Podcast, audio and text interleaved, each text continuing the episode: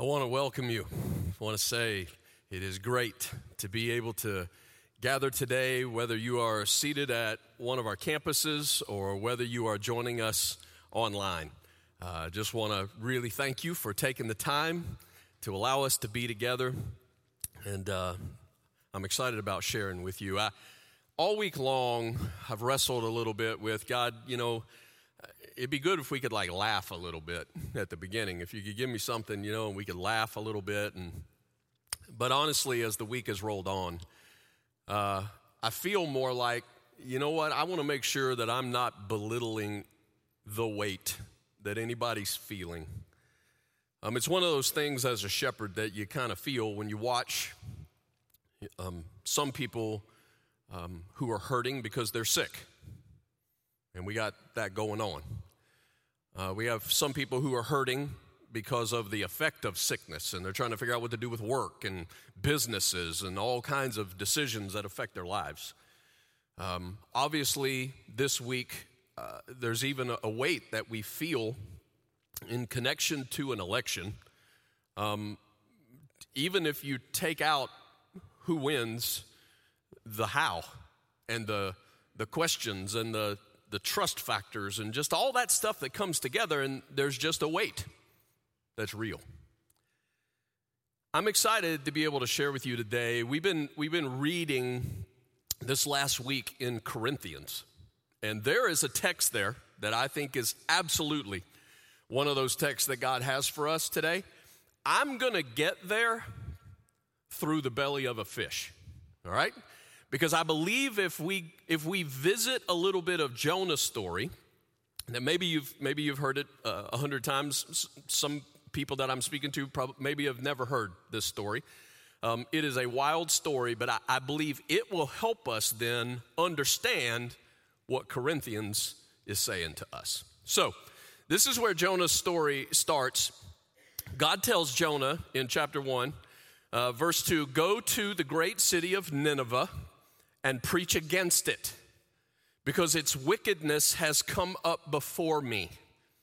But Jonah ran away from the Lord and headed for Tarshish. Now, Jonah was a prophet of God from Israel. That means that he's supposed to listen to what God says, and then he's supposed to do what God says, and then often he would relay that message to the people. But in this particular case, what the scripture just showed us is that God told Jonah to go to Nineveh, which was the capital city of Assyria, which was a vicious nation. They had oppressed the nation of Israel in the past, and they were going to oppress Israel in the future.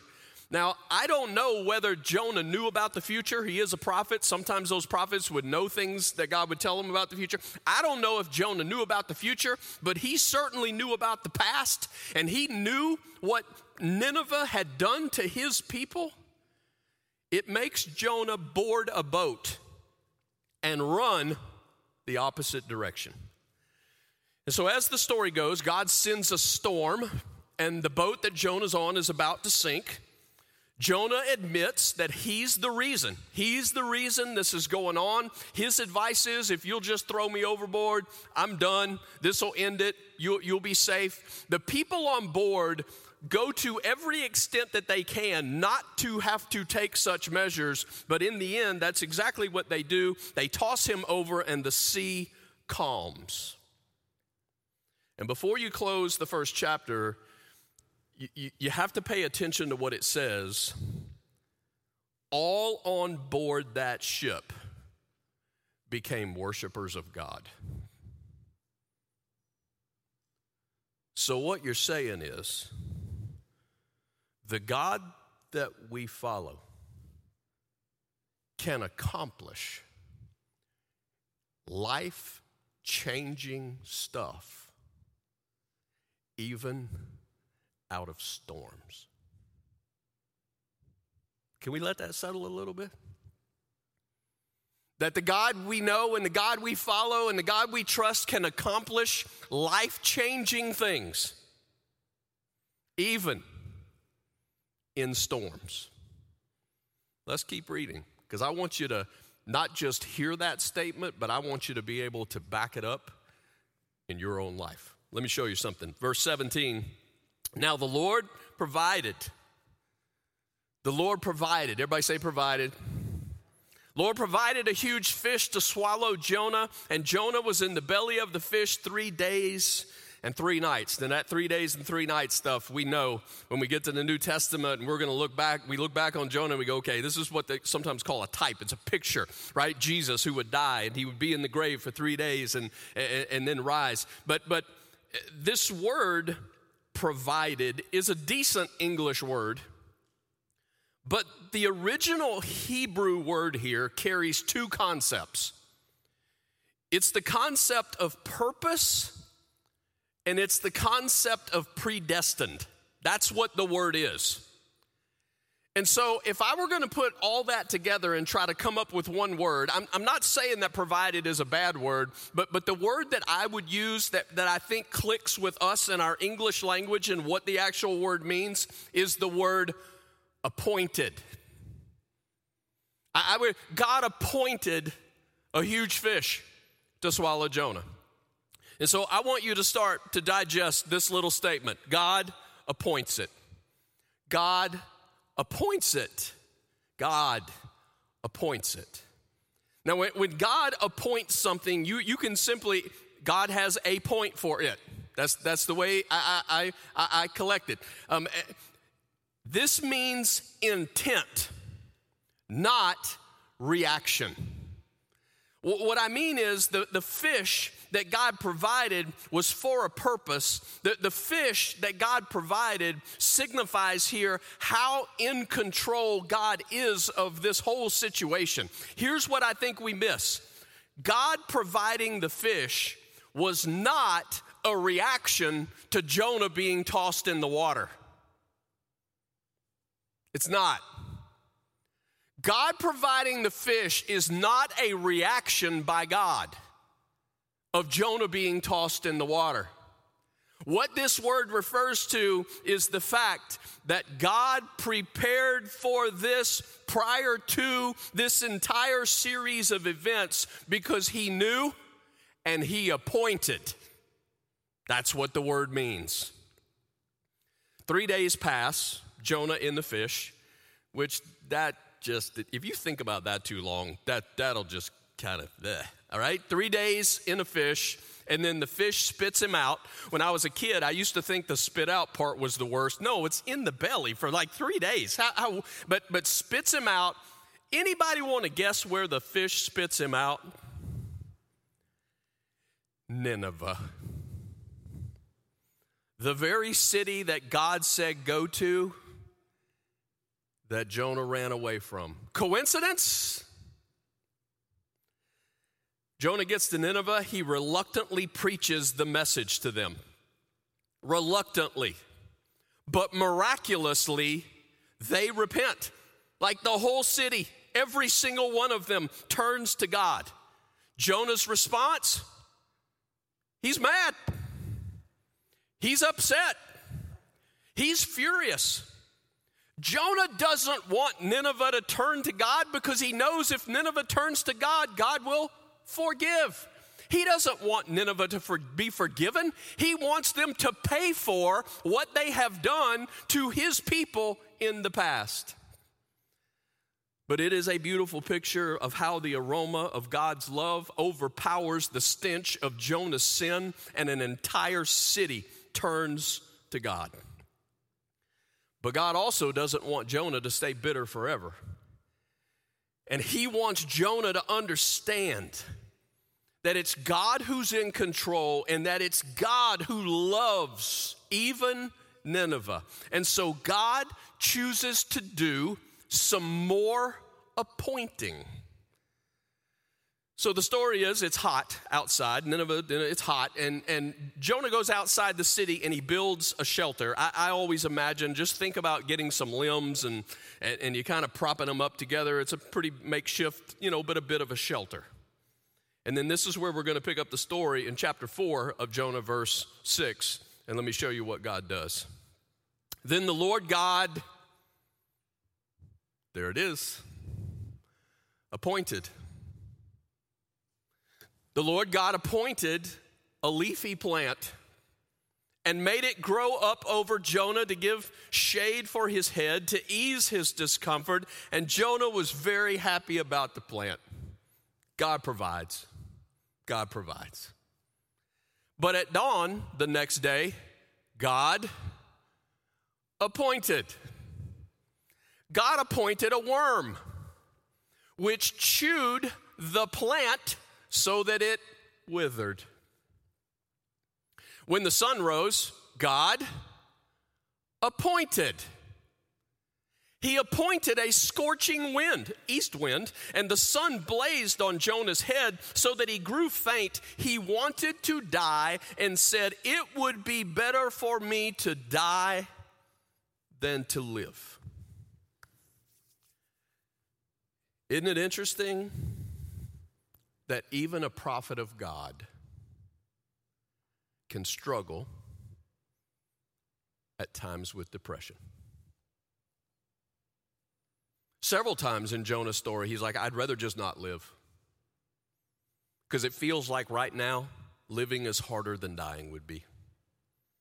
Now, come on, a prophet of God in that day had some advantage that, that most of the people did not have. He, he got to hear from God, like directly got, got word from God, and then he would pass it on. And yet, here is Jonah in the midst of all this craziness and all the chaos and all the circumstances. He's like, It'd be better for me to die than to live.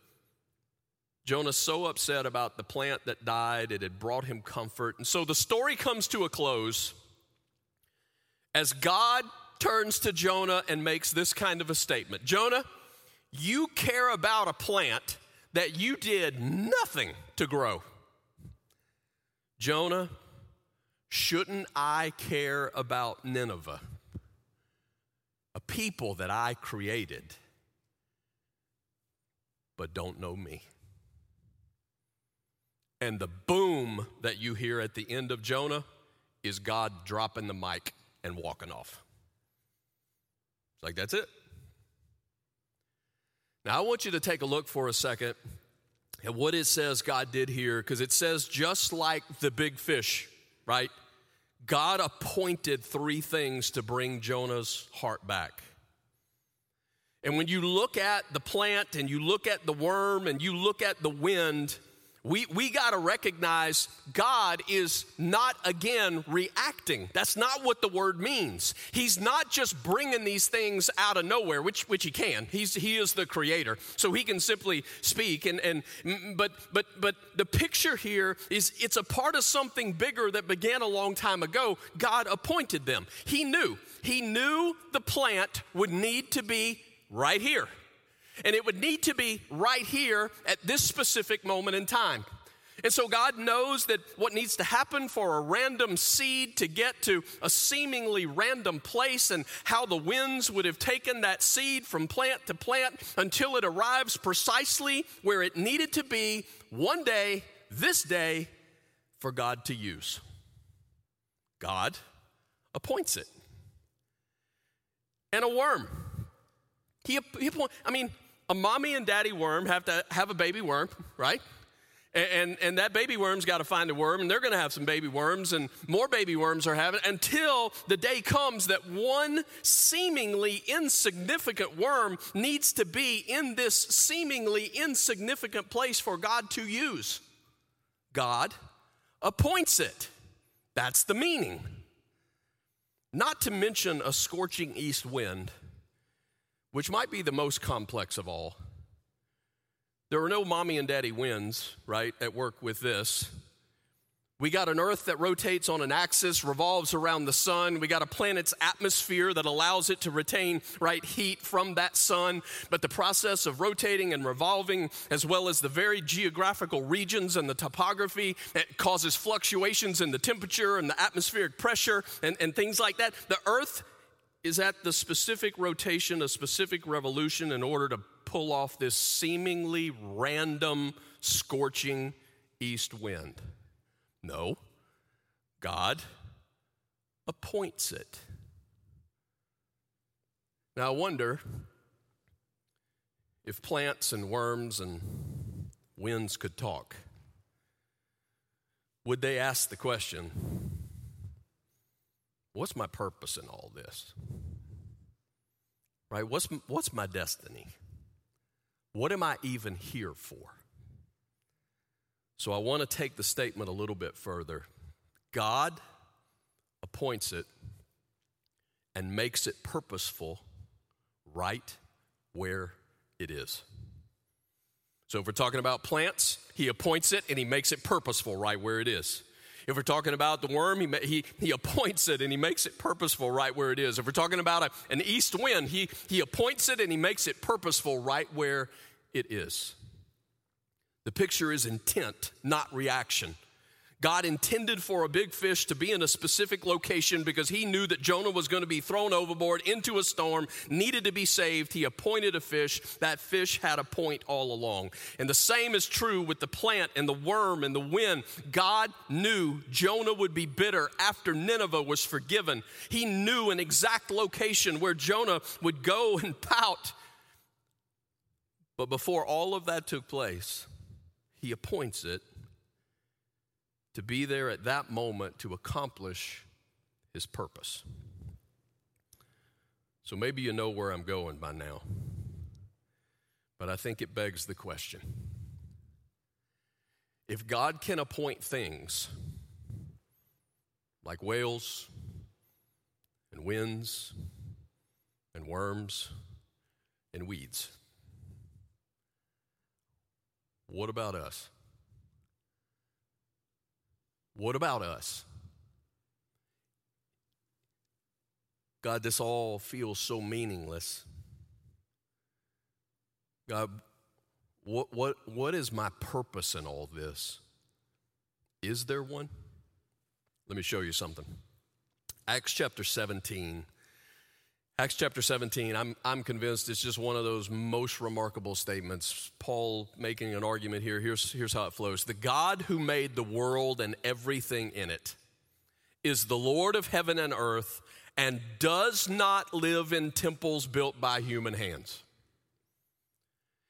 And he is not served by human hands as if he needed anything. Rather, he himself gives everyone life and breath and everything else. Sounds like a God in charge, right?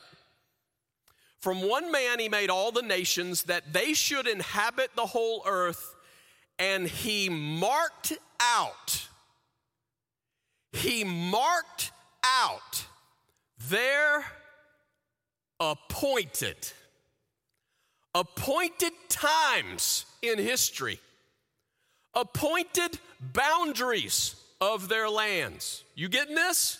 You hearing this? He creates, and then when it comes to mankind, appointed times, appointed boundaries. God did this for what purpose? He did this so that they would seek Him and perhaps reach out for Him and find Him, though He is not far from any one of us.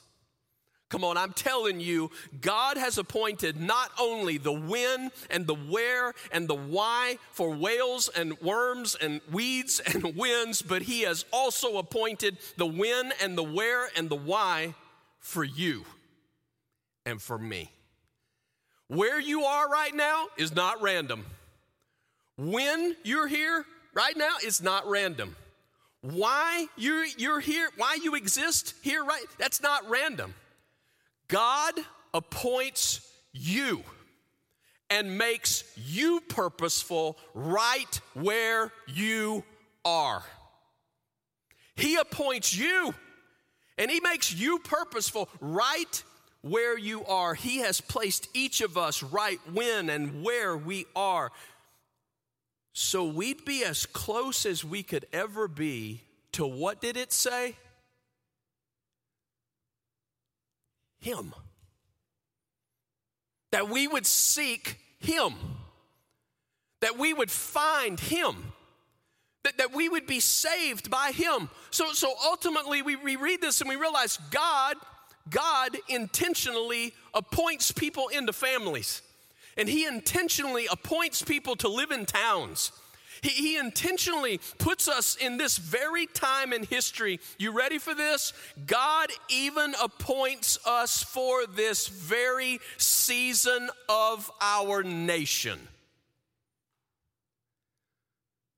so that we can know Him and seek Him and find Him. How good is that?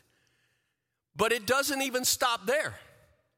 Because what the scripture tells us is that not only are we appointed to find him, but for those of us that he has done so that we now know him, he takes it and even a step further. We are appointed to help others find him. And that's really what I want you to see today. Which all of that was a giant introduction to Corinthians because I want you to hear these words that come out of 1 Corinthians chapter 3. We'll start with verse 5. What, after all, is Apollos? And what is Paul? Only servants through whom you came to believe, as the Lord has assigned. There's our word. As he has appointed to each his task. Now here's here's the context. The church, the church, they are picking teams according to who helped bring them to Jesus. Isn't that a beautiful picture of a church? They're arguing over Apollos. Apollos was the one who, who when he preached and he told us about Jesus and we, we, we gave our life to him that day, it was Apollos. He's, he's the one, man. That dude, he, he can speak and he can communicate and he, he and, and the other teams going, no, well, it was Paul for us. You think Apollos is a big deal. Paul, Paul himself, he's the one who, who, who gave us the news and, and we responded to him. This sounds like you remember when you were in grade school and people started making teams? You remember that? And like somebody rose up as the leader on Tuesday, and then by Thursday, somebody else has decided, hey, they're the leader, and everybody starts picking groups of whose team you're going to be on. That, that's what's happening here. But what I don't want you to miss is that word assigned appointed to each their task. What is he talking about? Let's get to verse 6.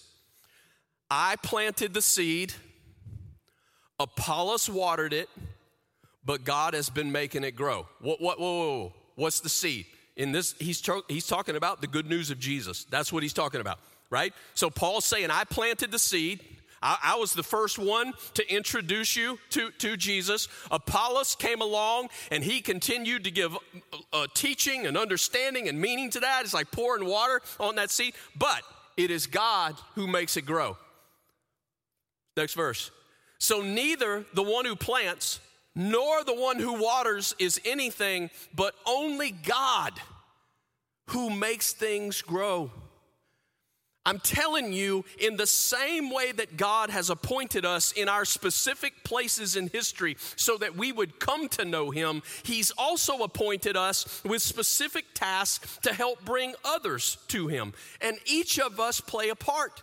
Sometimes my role in that is to plant the seed. Sometimes my role in that is to water. Sometimes your role is to is to introduce somebody for the very first time. Here's who Jesus is. A conversation that happens. Maybe it comes out of a, an act of service on your part, but you're a part of that a very initial piece of introducing them to the God that they were put here right now to know.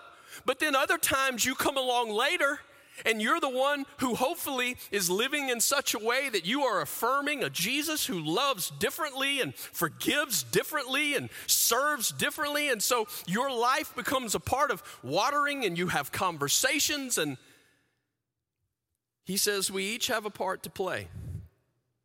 But no matter our role, ultimately it's God who saves. I'm going to remind you of something today.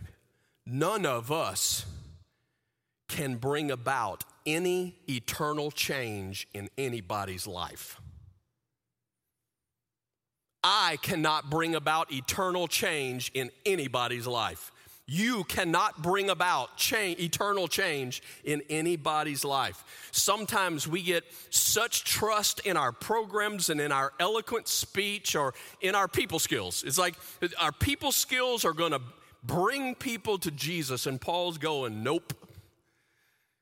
You plant, you water, but in the end, it's God who does the work.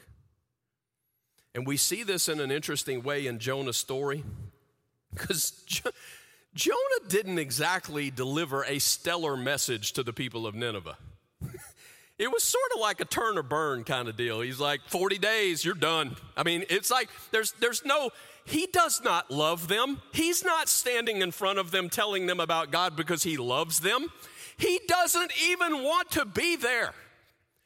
And yet, at the end of the day, a hundred thousand plus people turn to God.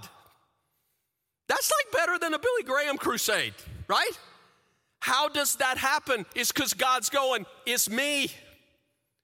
It's me. If we want to see people, more people come to know Jesus, it has to be anchored in this truth. It is God who does it, and yet we each have a part. We are always planting and we are always watering. Watch where he goes. Verse 8.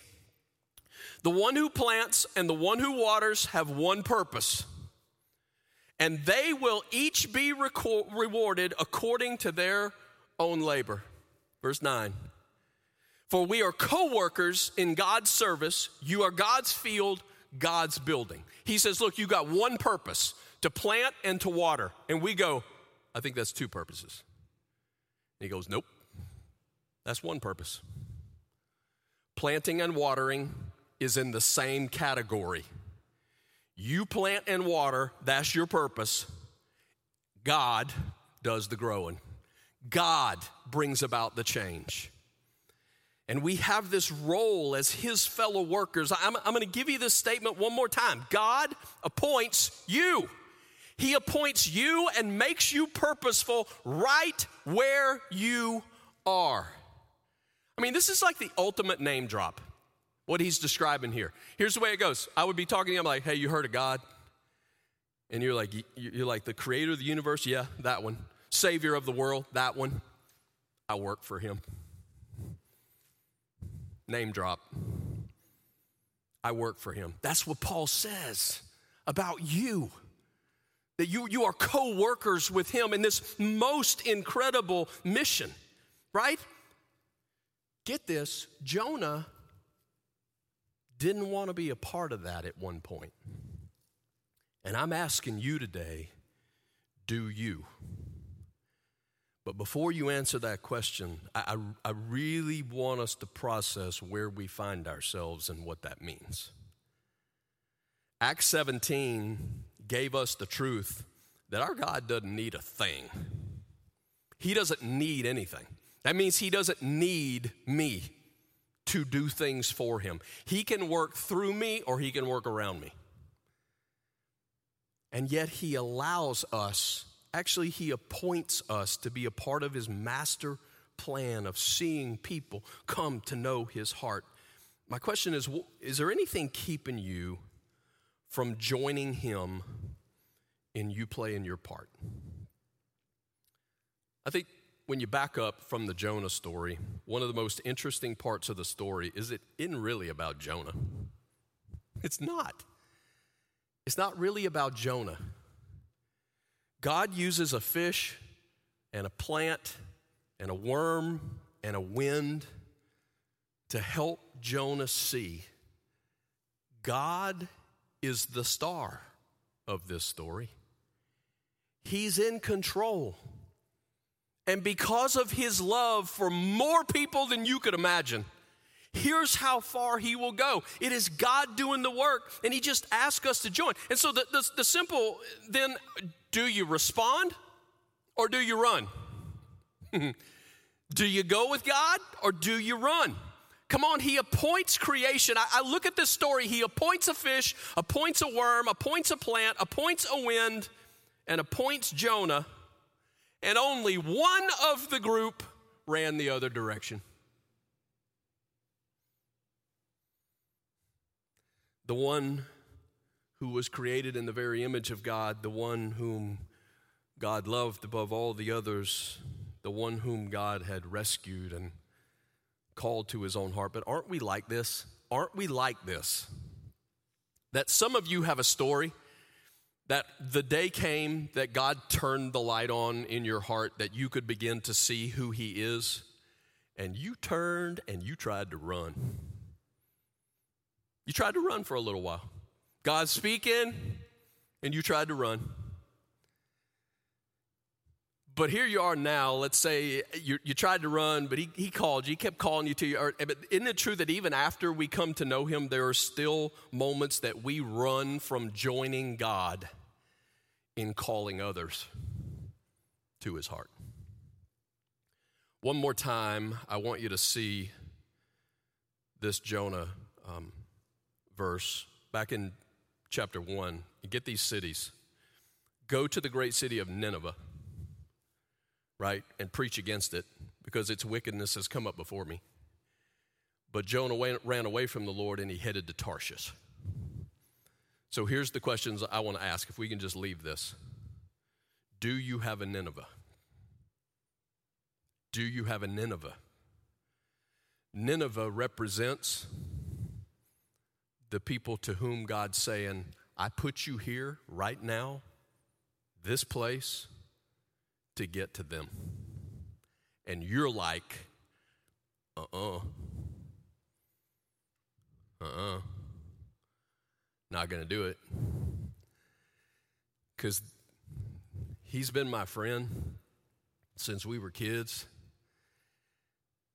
And if I if I start walking down this road and talking to him about who Jesus is and it's going to confront the truth of where he's at I don't want to lose my friend. Or is that family member? Is that family member? And you're like, mm uh uh-uh. uh. If I, if I walk down this road with them and they don't respond,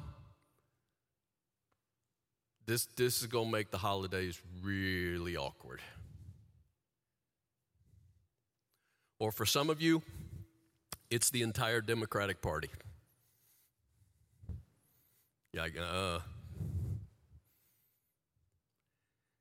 because we find ourselves in this really weird spot where lines are drawn and emotions are high. Like, mm God obviously loves some more than others. I ain't going there. Do you have a Nineveh? And then my question is do you have a Tarshish? Tarshish represents where you go to stay away from Nineveh. For some people, it can be their work. Now, here's what I want you to understand your, your Nineveh and your Tarshish can be the same place. So, God put you here right now in the work that you're in because there are some people that you work with that He wants their heart drawn to Him, and you're supposed to plant and water. You can do that, or you can choose instead to simply dive into the depth of your work, accomplish as much as you can, make it about how many right accolades can be achieved, right how much how much money can you possibly make. You can turn it into where work actually becomes the passion of your heart, not seeing the mission to which you have been called, the people being the passion of your heart. Suddenly work is both your Nineveh and your Tarshish. It might be where God's calling you to and you're going, "Uh-uh. Awkward." And so you pour your heart into actual work to avoid it. For some of you, it's school, right? For some of you, that's you, right? It is, it can be easy to slide into the mindset that you care more about the 4.0 than you care about the people that sit around you every single day who are disconnected from the heart of God. It can be a hobby. It can be a hobby that you run to that just allows you to not to have to think about it. something that you run to that keeps you from not having to worry about it. It can, it can be social media, you name it. There are a lot of Tarshish. Let's talk for a second. We have a nation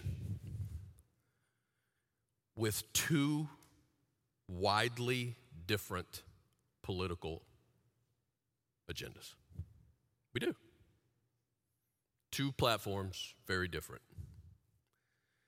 And I, like you, um, would, would believe more in one of them and would even go so far to say I think there are times that, that I think there are some dangerous things that exist in the political arena in terms of what some people want to see take place. I don't mind telling you that. But listen to me. The mission that was given directly to me from my God, appointed for now, is to take the good news of Jesus to everyone, even the person that I think is most dangerous. Jesus died for her too. My greatest purpose is not to get my neighbor to change political parties. My greatest purpose is to introduce my neighbor to Jesus. And so I plant and I water every chance I get. Plant and water. Listen to me, whoever becomes president does not change that tomorrow. Doesn't change it. We have a nation who is ever growing, learning not to trust. Mistrust continues to grow, right? There is a mainstream media in this country that seems to care very little about my values. And so the trust factor is incredibly different. But my greatest purpose is to introduce my neighbors to Jesus, who is always trustful, always faithful. So I plant and I water and regardless of who the next president is, does not change that mission for me tomorrow. We have a nation that continues to isolate. Can you see it? Can you see the effect of what's taking place? That don't misunderstand me. There, there are some of you that, that because of physical issues, you choosing still to be safe and not to be in the mix. That's not what I'm downplaying here. That, that you don't need to feel guilty for that at all. You got to make wise decisions about health. But I'm saying in the whole scope of a nation, there is an effect that is taking place where it has become acceptable to even see our home as a fortress and to avoid as much outside contact as possible. We protect at all costs. We can fly the banner of safety over. I'm telling you, over time, our nation is going to feel the consequences of isolation because our God did not design us to operate in isolation. My greatest purpose is to introduce my neighbor to the Jesus who loved them enough that he would die for them, rise again to call them into a giant family who is going to be together forever and ever. So, my job is to plant and it's to water, and whoever the next president is does not change that mission. Whoever leads the nation can perhaps make it more difficult to accomplish the mission. If that is a surprising statement to you, then you haven't been reading much of God's Word because Jesus said a long time ago, you can expect that kind of thing. You can expect it. But who actually changes lives? Who actually changes lives? God changes lives. And what we've been reminded of today is even in something that feels like a storm, He can bring large numbers of hearts to himself. My leader last week is still the leader this week. There has been no transition of ultimate power, and I'm telling you, there never will be. Here's the declaration Jesus is Lord. My mission last week is still my mission this week. This isn't my home. I'm just passing through. But the truth is, God has appointed me and He's appointed you for right here and right now for such a purpose of joining Him in reaching to a world around us who does not trust, who is alone, who is afraid and is searching for hope. And we get to join God. Who wins, by the way? We're on the winning team, by the way. We get to join God in reaching out in such a darkness. The image for me this week, I, I love that old commercial for the Marines where you see all this smoke and people are running. But then as it pans backwards, you've got the Marines, and they're the only ones running into the smoke. They're the only ones running into the fire.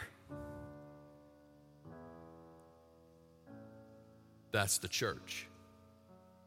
And maybe we are in a season where we're going to find out who is for real.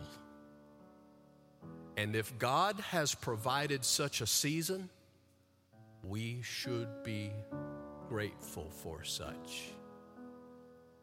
Because genuine faith, there is no match in value. Whew. I needed 1 Corinthians chapter 3 this week. It's almost as if God appointed it. Let's pray.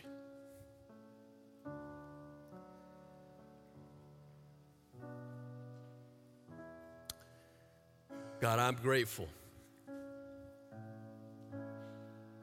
that in all the uncertainty, what we are certain of is that you have never been, nor ever will be, anything outside of perfectly faithful. And that you have never been nor will ever be anything outside of perfectly good. And that means that if there are moments that you allow, appoint circumstances, God, where we feel like, God, this, this, is, this doesn't feel sure. And it, it, God, we don't like what's going on. But God, what we know is that if you can do something beautiful with our heart out, out of that moment, God, it ought to make our heart sing. And I'm asking you to give your people such a perspective, God. You, you, are not biting your fingernails this moment in, in, in, in light of our country. You are not trying to figure out the next move. Because long before any of us had breath, you already held it. So, God, I'm just simply praying for your church today. This could be one of those days that you just allow us to be together for a little while to restore what we say we believe about you. And this week, God, will you begin to make our lives the evidence that we do believe what we say we believe about you. So, God, I continue to pray for those who are sick. I pray for those who are hurting right now. God, for people within our body, for people that we know, God, we're asking that in the name of Jesus there could be healing. I'm asking, God, that there could be healing in your power. You're the one who does it. God, I pray for our families, God, some who may be struggling and when it comes to work or, or finances and figuring out what to do with businesses and school and God, all that kind of stuff. God, God, in a way we understand, you tell us all that's a vapor. And yet the vapor matters when it's attached to eternity. So, God, I pray for wisdom. I pray that you give your people, God, a courage, a, a, desire to hear your voice above all the other voices that are willing to speak to us. God, may, may, may we hear you and may we trust you. Will you give your people, God, direction?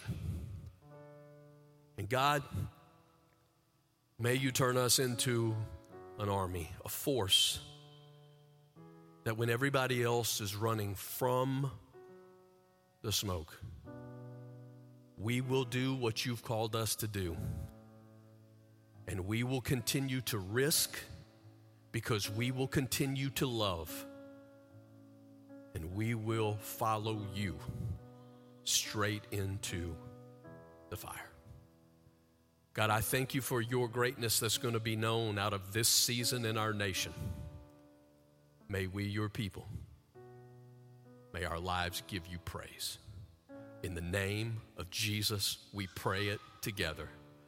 And all God's people said, Amen.